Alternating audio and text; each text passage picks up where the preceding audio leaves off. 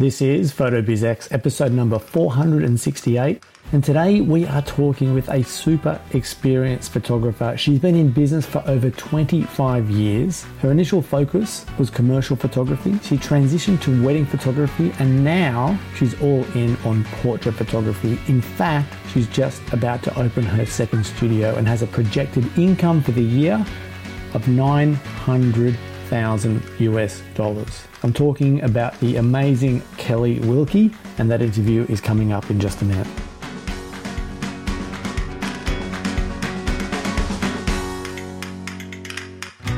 Hola y bienvenido to the PhotoBizX podcast with your host, Andrew Helmich. This episode is coming to you from the beautiful town of Girona in Spain's northeastern Catalonia region.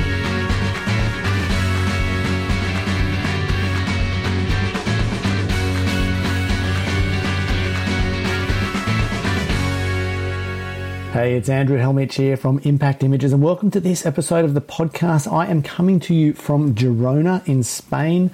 It's a little medieval town just north of Barcelona, and it has been an incredible first week here for us.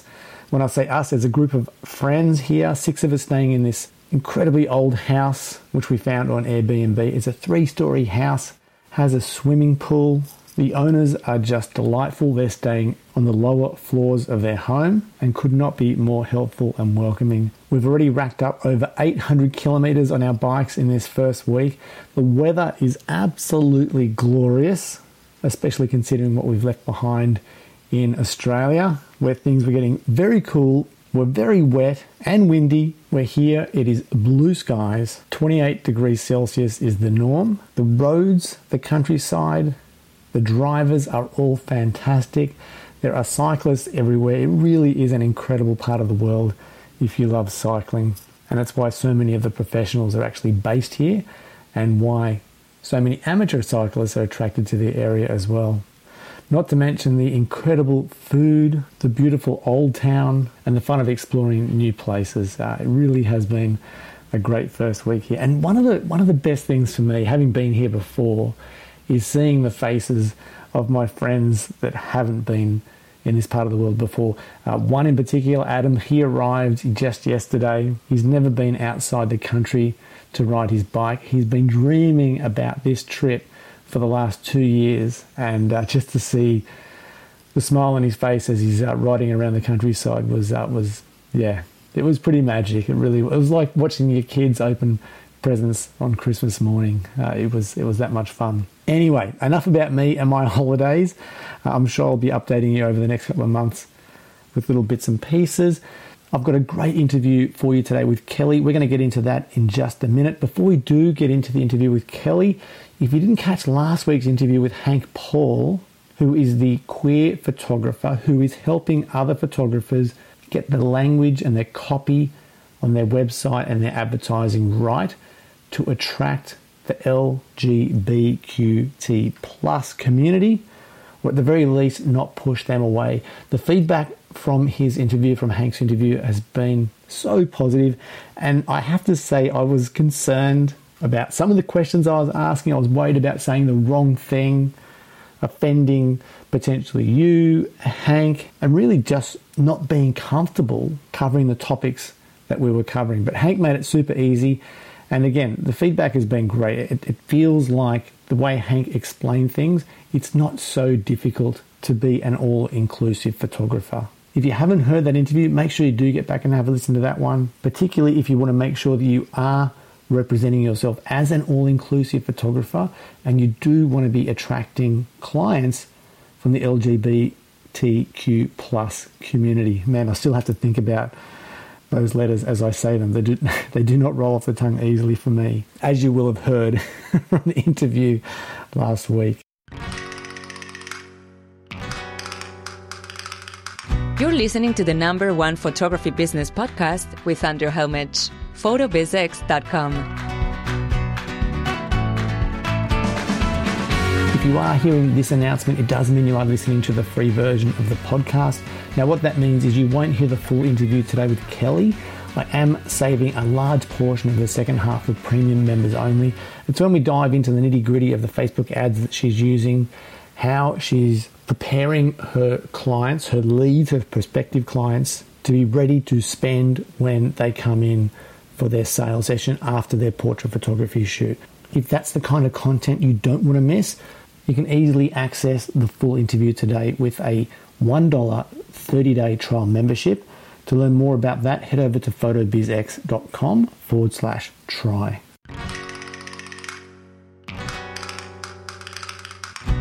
Welcome to another great day for business. It's time for Andrew's special guest.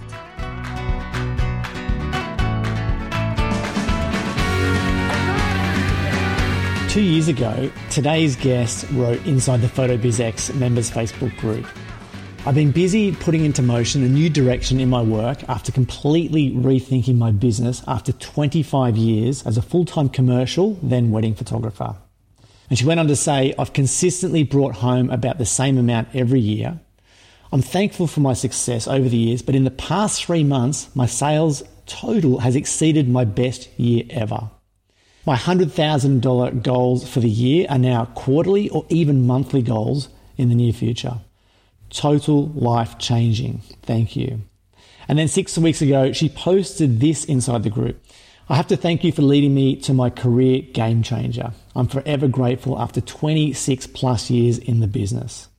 I'm talking about Kelly Wilkie of The Portrait Club by Kelly Wilkie, who has a projected revenue for 2022 of over $900,000. And yes, I am rapt to have it with me now. Kelly, welcome. Thank you. I'm rapt too to be here. I wanted to say that. I've been listening to you for so many years. I can't believe I'm here. This is kind of exciting.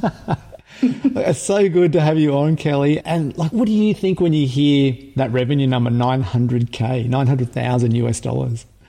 As a photographer doing this for so many years, I never thought that was actually even possible, except for maybe some of the upper echelon commercial photographers. It's actually shocking to me every month still.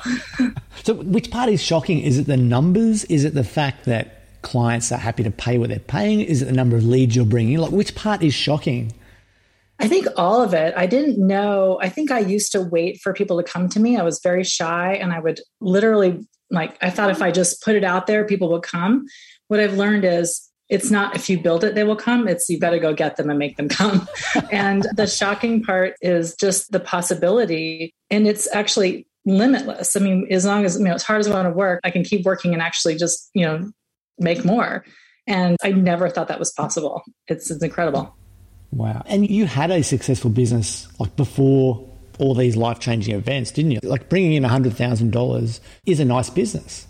Yeah. I mean, that was my net also. And it was consistent for 20 plus years. I started out as a commercial photographer and I met my husband, had 3 kids and sort of reinvented myself a couple of times and moved. And I landed into weddings finally, which is something I said I would never do, but I actually really loved it. It was fun and was doing really well. I was intent on getting awards and really just focused on it. And I was actually doing a lot of different things from real estate to branding, headshots. I have a photo booth company. I was doing weddings and commercial and probably something else I can't even think of, food and all this stuff that I've done throughout the years. I was doing it all. I became the family diner of photography, which I think I came up, that term was in one of your previous speakers. So I mean, to me, it sounds I think it's pretty rare for a commercial photographer to go into weddings. I don't think it's as strange for a wedding photographer to go to portraits. So first of all, how did you get into commercial photography? Were you trained as a commercial photographer? I was. So I graduated after college. I had a business degree and I graduated with a commercial photography school in the South in Atlanta, Georgia. So it was a well-known school. There were people from all over the world coming to this place. And I was shooting 4x5 film for, in school and then in jobs later on, very commercial oriented. And yes, wedding photographers were looked down upon as a commercial photographer. So I said I would never do it, but I did. And my understanding is with commercial photography, I mean, the limit is endless there too, as far as revenue is concerned. I mean, you could go into car photography or, I guess pretty specialized type photography and make big dollars. Did you ever sort of look or explore those avenues? I had some big clients. I had a grocery store and I had a few big clients, but it was always, if one of them went away, it was a big hit. So, and I've in real dealing with art directors, and they're worried about losing their jobs. It was always a kind of a dog and pony show and a big production, and a lot went into it. And I actually loved the still life. I didn't want to shoot people at all. I just wanted to be in the studio and not talk to people. Just funny that I'm now shooting people. But yeah, I definitely had some big clients and was in that track. I don't know why I never really, made big money out of it, but I had some decent years. When I say, my average was decent and consistent through the years, through the ups and downs. Certainly there were some years that were bigger than others, but on the average, it was consistent. For sure. And the reason I ask is, I'm interested to know why now all of a sudden the revenue has jumped to, potentially 900, getting close to $1 million. Photographing portraits, where it would feel like you could have that potential, 20 years ago as a commercial photographer. Has something just clicked now all of a sudden? Yeah. So I've reinvented myself several times, like I said, and I had to move to different markets. I moved, met my husband, and moved to another city when we had twins, and had to start over again. And so that momentum is hard. And really when digital came around, it definitely changed the industry. The art directors were then just shooting a lot of the products themselves. I didn't really want to have a big studio. I just didn't want to have the whole dog and pony show. I just wasn't really interested in doing that. I had great little clients that were a lot of editorial. That all went away in 2008. It just disappeared. I had a lot of design companies I worked for, little companies, and they were great. They were consistent clients and really good. Where I am now is really because of the pandemic, honestly. Okay, all right. I'm keen to learn more about that in just a second. But why did everything disappear in 2008? Was that because of the advent of digital and people doing their own photography? No, the market crashed. And all the photographers around, even Atlanta where I lived, everybody was closing up their studios. The business just stopped. My clients decided to start buying stock photography. I was shooting travel stories for airlines, 4 or 5 different airlines. I was shooting in-depth travel pieces. And that was, they'd send me to a city for a week and I'd shoot mayors and artists and food and restaurants and, just people around the towns. And that was a great little thing that just stopped. And then another client I had was a magazine that I shot for 15 or 18 years. And they decided to stop publishing as well after 30 years of publishing. Magazines went away. Everything just changed. 2003, I would say, was digital, when digital came out. We definitely did digital right away and people were excited about it. The quality was terrible compared to film, but the clients, they wanted it. So we did it. It was just, 2008 was pretty rough. Like we lost a lot of clients. Right. So is that when the wedding photography business was born out of necessity at that time? No, I actually had met my husband just by coincidence on a ski lift when I was house sitting out West, and we had 3 children very quickly. And we actually had twins. So we moved back east to be near family. And it was after the kids got a little bit bigger, I thought that weddings would be a good, easy, low stress, one good money for a couple of weeks, days in the week, weekends, whatever. And I thought I'll give it a shot. And I didn't realize how many hours would go into it and how hard it was going to be. But it was successful. Yes, it was successful. I became one of the most expensive photographers in my little area. I was winning awards. I got nominated for Rangefinder Rising 30. I didn't win, but 2 or 3 years, 2 years they nominated me, but you have to be nominated by the editors. So that was a huge thing. And I was really pumped. I'm like, this is, I'm getting into this. I'm going to be, I'm good at this. I can do this. And then the pandemic hit. Okay. So this all was all pretty recently, like all pretty fresh. Yeah. Yeah, very. So the wedding photography business was really humming along, like you were going great.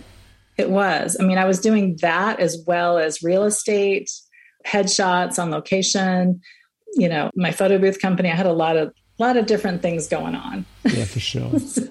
Just before we dive deeper into what you're doing now, tell me about meeting your husband on the ski lift. So were you all rugged up? Like, could you even see each other? Well, so funny enough, I grew up out West and I was a ski racer in high school, with some Olympic skiers actually, which I don't think I could ever have beat them, but I like to say I was on the team with them. So I won't name names, but it was pretty fun. I could get down the mountain okay. And my husband was living out in Wyoming, and he said we had a moment at the top of the hill, and I don't remember that, but I raced down the hill and he was down there smiling at the bottom of the hill.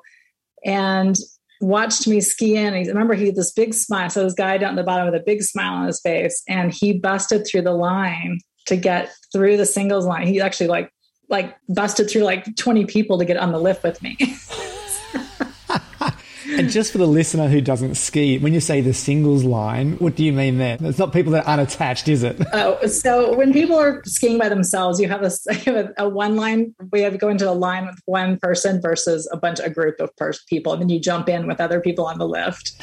So it's really, there's an etiquette in there. And what he did was not proper on etiquette for skiing. And when you like actually pass people and butt in lines, it's quite rude. So he did it to get on the lift with me. Absolutely. So he had a lift ride from the bottom of the mountain to the top to make an impression on you. Yes. And he did it. He did. He took me on a couple of crazy runs that I think it was a test to see if I could hang out with him. And then he asked me out for, après beer. So. What's your husband's name? Andy. Ah, nice. Yeah, just like you, Andrew. Yeah, I mean, I get Andy too by all my sporting mates. Yeah. So it's Andrew for the podcast and usually Andy when I'm out riding the bike or playing golf and skiing and stuff. So Andy, has he had his own business, his own job the whole way along? And is he still doing what he's always been doing, or has he come across to the business now?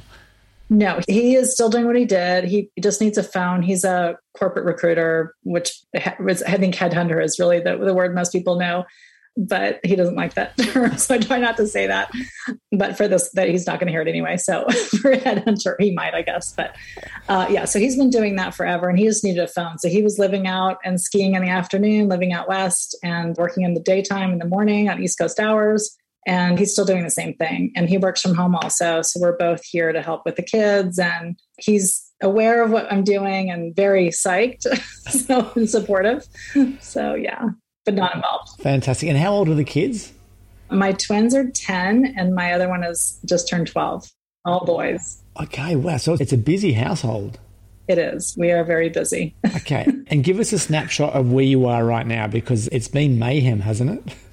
It has. So I opened up my studio here in Delaware about a week ago. Not even a week ago. We had our grand opening, and I am at the same time opening a studio in Atlanta, a second studio, which was not planned to happen at the same time, but because we found a space and my space here was delayed, it happens to be happening at the same time, which is a little chaotic, but making it happen. Incredible.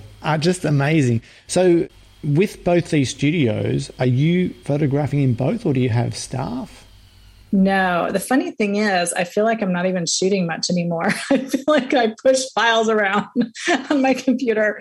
And I actually have a full day coming up next week because the photographer I've hired is not available. And I realize I have like 8 sessions in a day, and I'm kind of thinking, what was that all about? I'm not used to that. And my second studio, we've hired somebody, and we'll probably hire one more person to be a backup for us. We've trained them and they're ready to go. God, okay. So how far apart are Delaware and Atlanta? About an hour and a half flight. Flight? Yeah. Oh, my goodness. Okay, yeah. So this is serious stuff. This is I don't want to say risk, but this is full on. Yeah. For as far as expanding and growing, Atlanta was a good market for me because I lived there for so many years and I went to photography school there.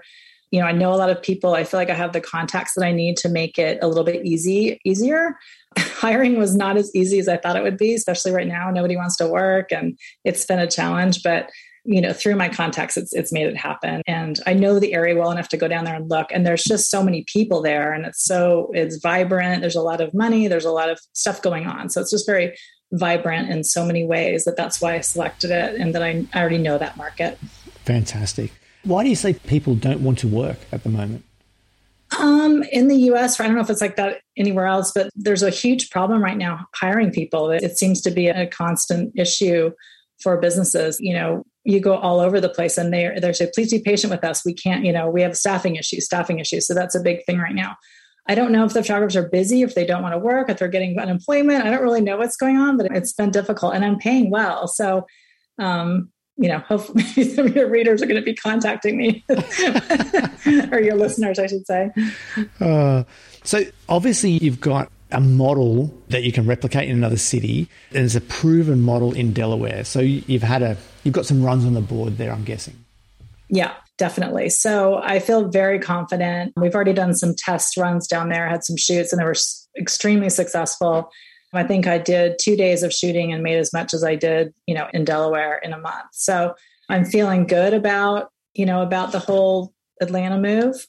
I'm not concerned. It's just logistically, it's a little difficult. So, but it's not totally unattainable. So I'm excited. Unreal. So tell me about the business model. What is it? What has brought about this success that you're experiencing? And that you feel you can just replicate and keep going and keep expanding. Yeah. So during the pandemic, I took a good look at my business. Weddings stopped. As everybody knows, we all sat down and kind of evaluated our lives, what's going on, what's important, spending time with family. And I thought it was a good time to, I'd been listening to you for so many years and I've been implementing lots of things and trying different things. And it's been so fantastic. I get on the treadmill every morning, I listen to you. So it's, this is what I do every morning. I listen. And I was, pulling out different pieces here and there. And I thought, well, I'm going to just maybe contact, a business coach through listening to you. And I did that. And that was in July during the pandemic, which hiring a business coach during a pandemic for, X amount of dollars is a bit risky. I didn't actually tell my husband. And I jumped, I'm kind of going to jump full in on things. I don't really just test the waters. So I jumped full in and hired him. I hired Bernie and I liked him from your podcast. And so I asked him, I said, do you think you can help me? What are your numbers? What are your sales? I said, I don't have any sales. I don't know what you're talking about. I don't sell anything. I just shoot, get them check, and I give them their photos. That's it. And that's how I ran my business for so long. And, the translation, that was a little bit difficult conversation. But from there, I was already set up with a studio in my house because I did a lot of headshots in my house. I did some sessions. Most of the time I would go on location. So it was a quick transition to take some of Bernie's suggestions and, sort of transform my house into a portrait studio. And I sort of distrusted the process and it paid off. And so the first month, I think I had a half a month and I think I sold like 10 grand. Wow. And I was like, during the pandemic, right? So I'm like, this is crazy. So the next month, I think I sold like 40 grand or something, 30 or 40 or something like insane. So I then told my husband, I said, so I'm kind of making some good money doing this thing. And I got to just tell you, I hired this guy and he's like, oh, okay. He goes, if you're making that kind of money, you can do what you want. So good. I then converted my living room. We had my kids pulling carpet out. We turned the playroom into a studio in the house. And that's where I've been shooting for 2 years. Well, okay. So you were shooting right up until you opened the new studio, making, I think you told me nearly $500,000 shooting in your living room.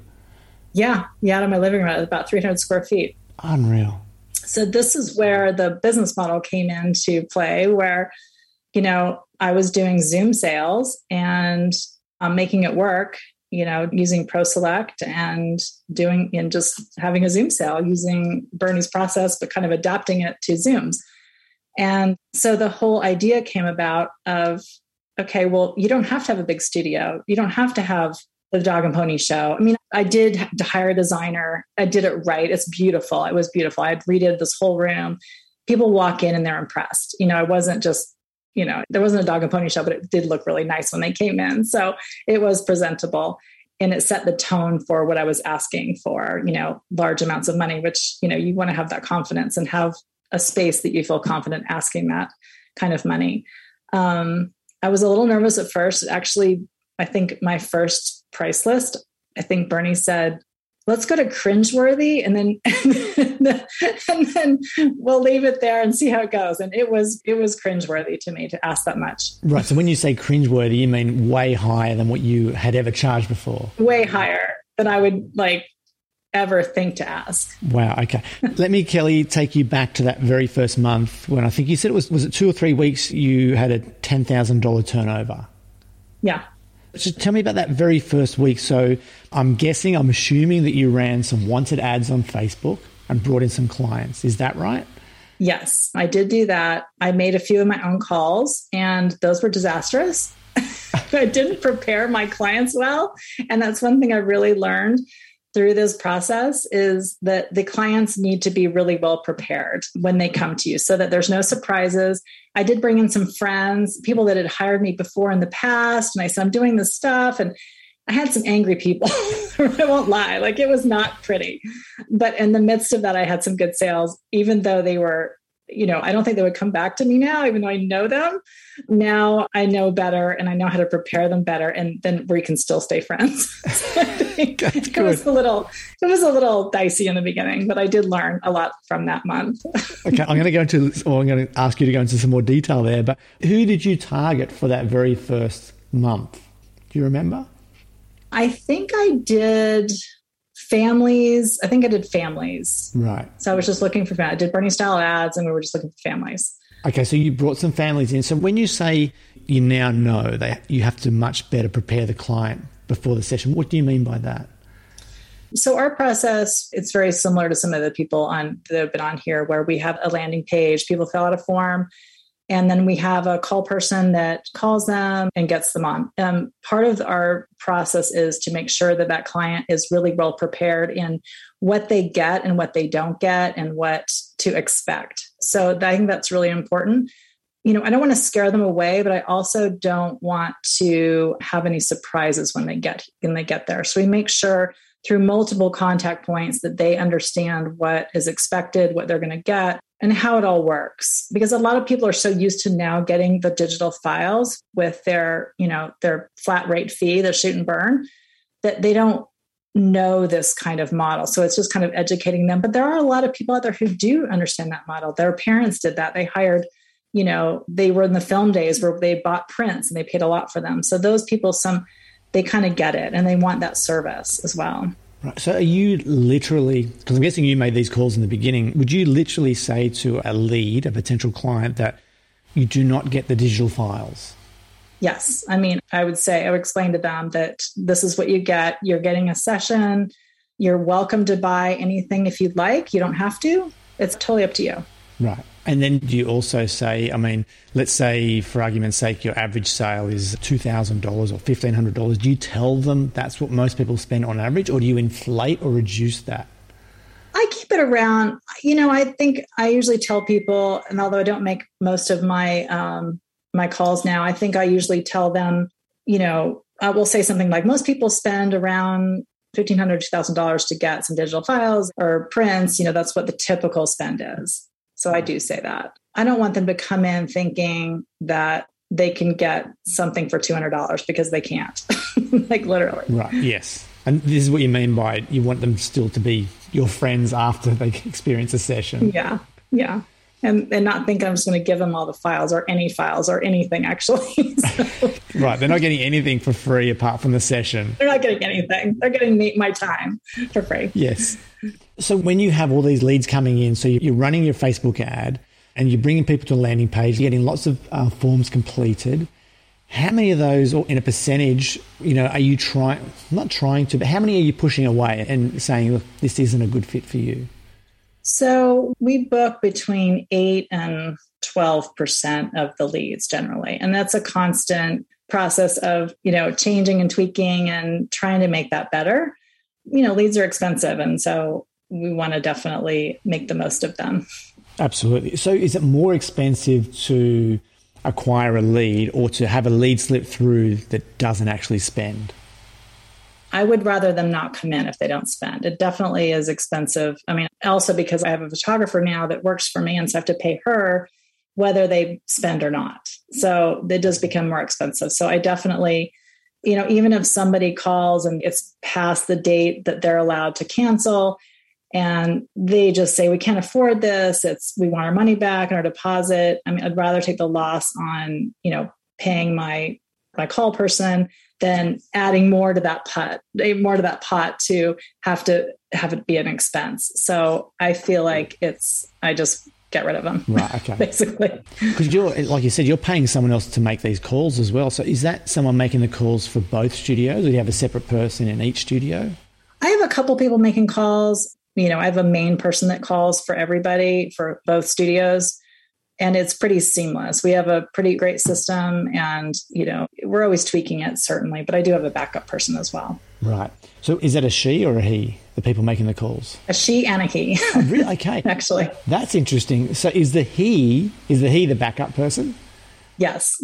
And he's actually new, so I don't have a lot of numbers on that yet. I'm really curious to know, and I'd love to, even if we sort of revisit this in the future, even just via an email or a message, I would be really curious to know if he is as successful as she is.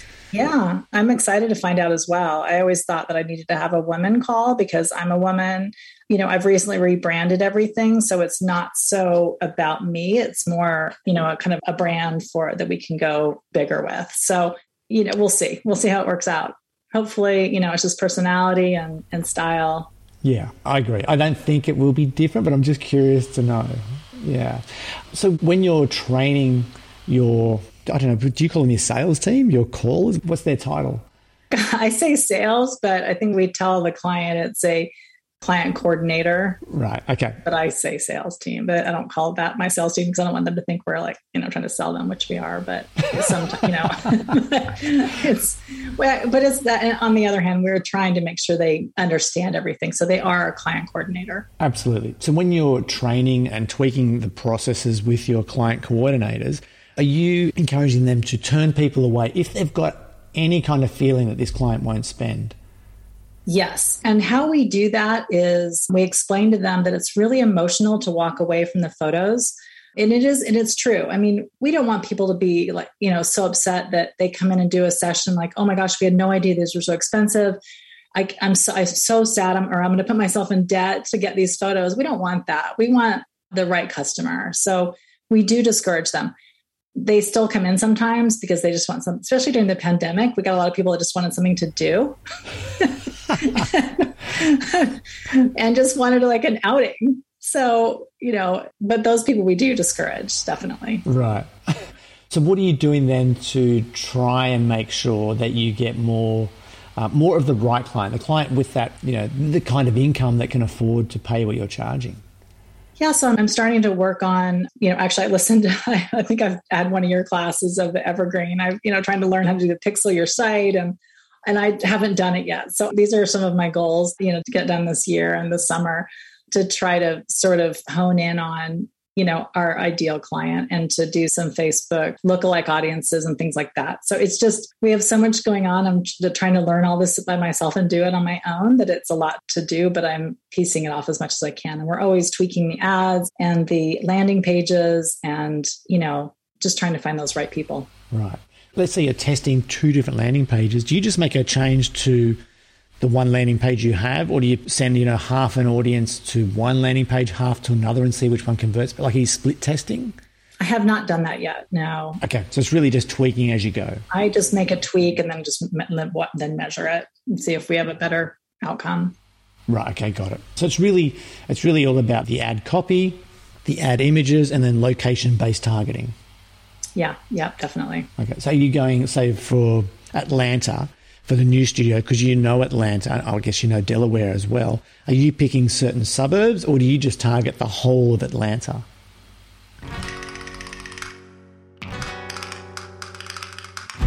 Premium members of PhotoBizX hear more of the best photography business strategies from every guest.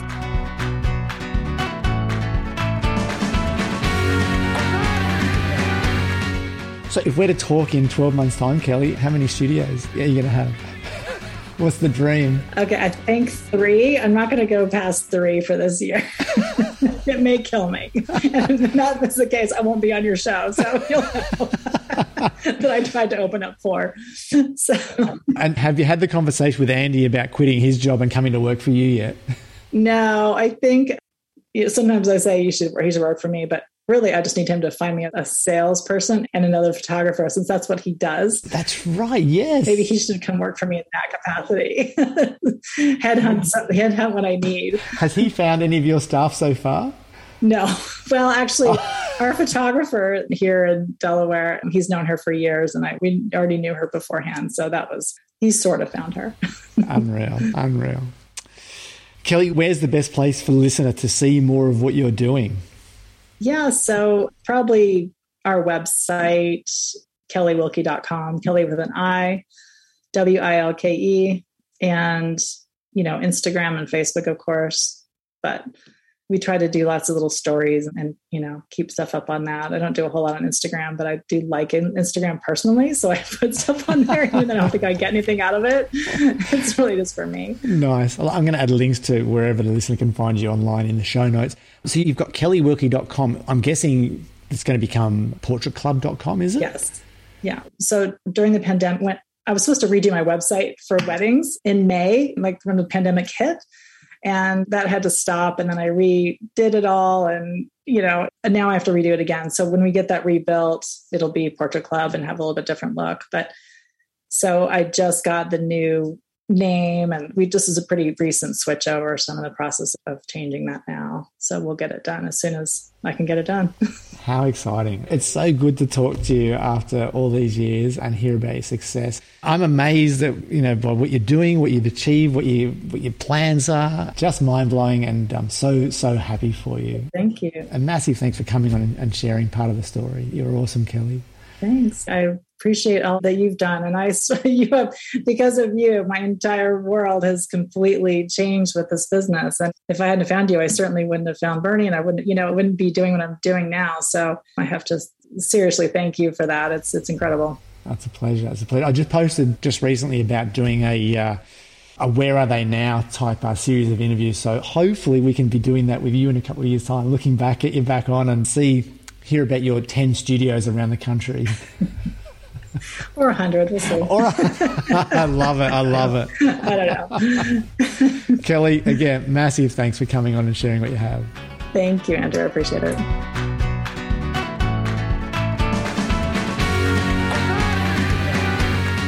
hope you enjoyed that interview with Kelly as much as I did. Kelly, if you are listening, I'll say it again, congratulations on your success. You really are amazing. Thank you so much for coming on and sharing everything you did. I am so looking forward to the feedback from listeners following this interview. So again, thank you so much, Kelly. For you, the listener, I do hope there were a ton of takeaways. If there was one thing that Kelly shared that you think, yes, absolutely, I can utilize that in my business, I would love to hear about that. Let me know inside the Premium Members Facebook group if you're a Premium member. And obviously, Kelly is a member too, so you'll have easy access to her in the group. Maybe you have a follow-up question. Maybe you want to share with her what your favorite takeaway was or is. And of course, if you just want to say thanks for coming on and sharing what you did, I'm sure Kelly would love to hear from you there as well. And if you'd like to see more from Kelly, I've got links to anything and everything that she mentioned in the show notes for today's episode, including examples of her beautiful work. It's all there in that one spot, and you'll find that at photobizx.com/468. Cooey! It's shout out time. I have one big shout out for today's episode, and this goes to Anya Pullman from the UK. She is an incredibly talented family photographer based in Brighton and Hove. And the really cool thing about this review is that I know Anya personally.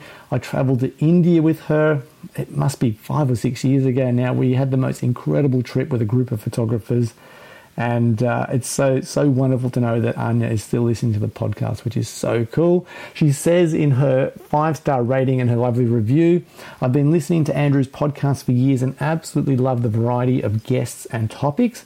Andrew asks questions nobody else dares to and isn't afraid to get uncomfortable himself. There's so much to learn, not just from Andrew's guests, but his approach to business himself and his openness to explore new concepts and ideas. Absolutely love it. Anya, if you are listening, thank you so much for taking the time to leave that rating and review. I hope you are doing well. I've added a link using a keyword phrase that I'm guessing you're looking to rank for, pointing back to your website, but please go in and check the show notes and make sure I have that right. If you'd like me to change that keyword phrase, let me know. I'll be happy to do that. And again, hope you are doing well. So great to see your name pop up, and love knowing that you're out there listening to the podcast. That's so cool. Thanks, Anya. Okay, that is just about going to wrap up this episode of the podcast.